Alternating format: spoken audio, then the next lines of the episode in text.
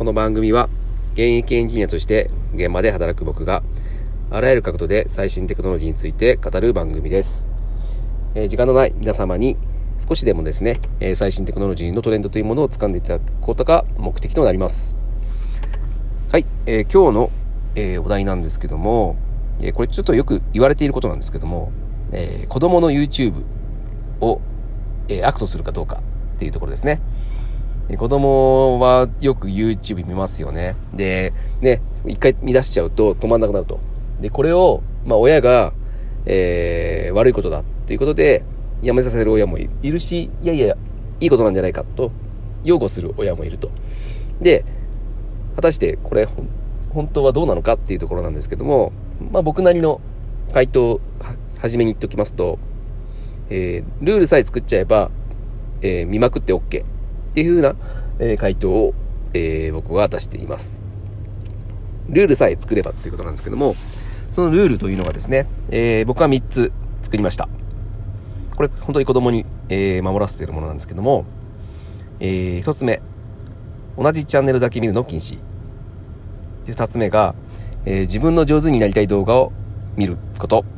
ということ。あとは3つ目が生活の中でそれを実践するというルールです。はい。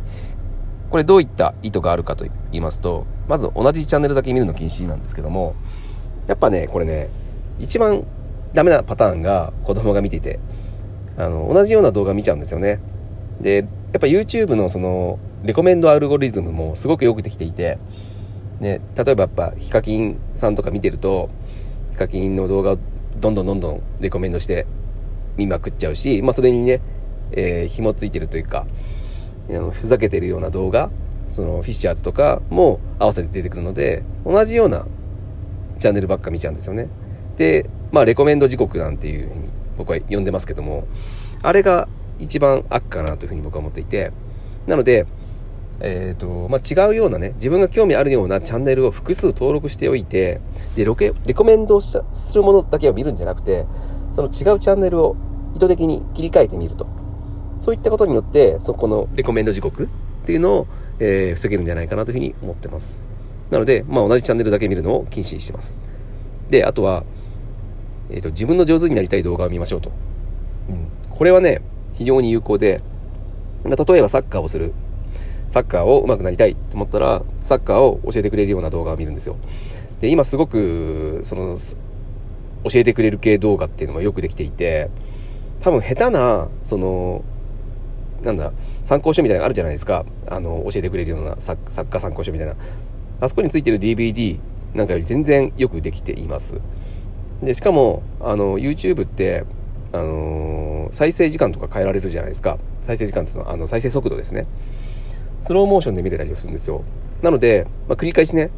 携帯なので、えー、繰り返、スマホで繰り返し見見やすい。プラス、再生速度もスローモーションで見れば、どうやってるかっていうのも分かりやすいので、これすごくね、本当に分かりやすいね、あの動画になってるんですよね。うん、で、まあサッカー以外にもね、えー、ダンスとか、ピアノとか、うん。まあ、あとはゲームでもいいんですよ。はい。上手くなりたいのはね。うまく、えー、その、上手くなるためのゲームを説明するんであれば、えー、それ見ればいいと思うんですよ。はい。絶対、これ、あの、これ、あとね、これ、今のうちに何かを、えー、スキルを学ぼうと思った時に動画で学ぶっていうのを今のうちから当たり前のことにしとく。常識にしておくことが非常に大事で、もうね、ほとんどのことが YouTube 見れば、えー、学べちゃうじゃないですか、今。もう。もうね、えっ、ー、と、塾とか、昔だったらね、何も YouTube なかったので、えー、塾とかね、専門学校とか行く必要あったと思うんですよね。お金をかけて。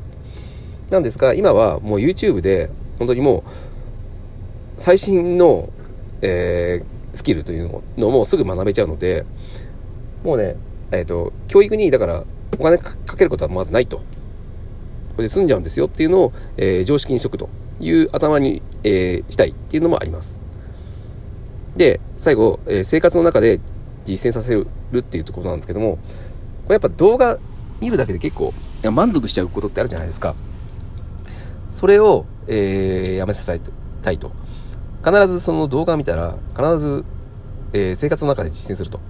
例えばさっきのサッカー、ドリブルの動画を見ました。で、そのドリブル、あ、こうやるんだっていうので満足するんじゃなくて、実際自分でやってみると。で、これをやってると、で、毎日 YouTube 見るじゃないですか。で、そうすると、毎日 YouTube、面白いヒカキンとか、フィチャーズとか見るんですけど、その後に、えー、サッカーのドリブルの動画見ると。で、見ちゃったからには、まあ、実践しなきゃいけないということで、ドリブルの実践すると。で、これやると、あの、必然的に継続的に練習することになるんですよね。そのドリブルとか。で、継続的にやると、やっぱ上手くなるんですよ。本当これね、継続すると絶対上手くなるっていうのを、えー、まあ、子供もね、多分やってれば分かると思うんですけども、それも学べさせるってこと、ということで、これ非常に、あのー、有効的だなというふうに思います。で、あと、まあ、そもそも YouTube 僕悪だと思ってなくて、あの、テレビとかで、あの、見るより、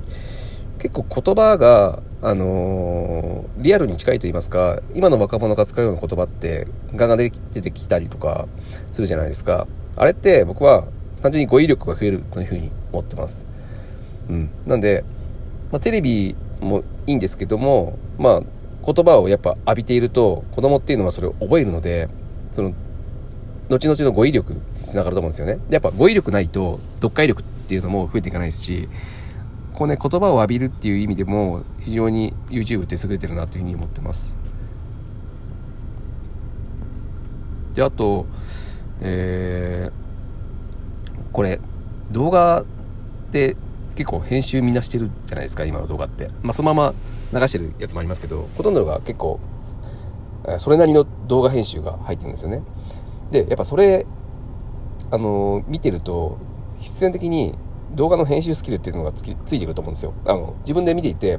あ、この編集の仕方見やすいなとか、あ、こうやって編集すると面白いんだとかっていうのは自分たちで分かってくると思うので、まあ、そういったことも学べるっていうのも非常に、えー、いいことかなというふうに思います。やっぱこれから先、この動画って絶対もう、えっ、ー、と、中心的なコンテンツになってくると思うので、この動画を編集するということ。ここって多分学ばないと思うんですよ、今、学校とかで。それを今のうちから、えー、最先端のね、あの、YouTuber がいろいろもう考えて、こういう動画編集した方が見てもらいやすいっていうような編集。それを毎日浴びると。まあ、それが非常に、えー、将来の自分の動画編集スキルにつながってくるかなというふうに思うので、そういった意味でも僕は YouTube はありだというふうに思ってます。はい。えー、今日はですね、えー、YouTube 悪かどうか悪なのかどうかっていうお話をさせていただきました。えー、皆さんはね、えー、お子さんいらっしま、いらっしゃるんであれば、まあね、ここで悩んでる方っていうのは結構いるかと思うんですけども、えー、ちょっと参考にしていただければなっていうふうに思います。はい、えー、今日は以上になります。えー、また面白かったら聞いてください。では、また会いましょう。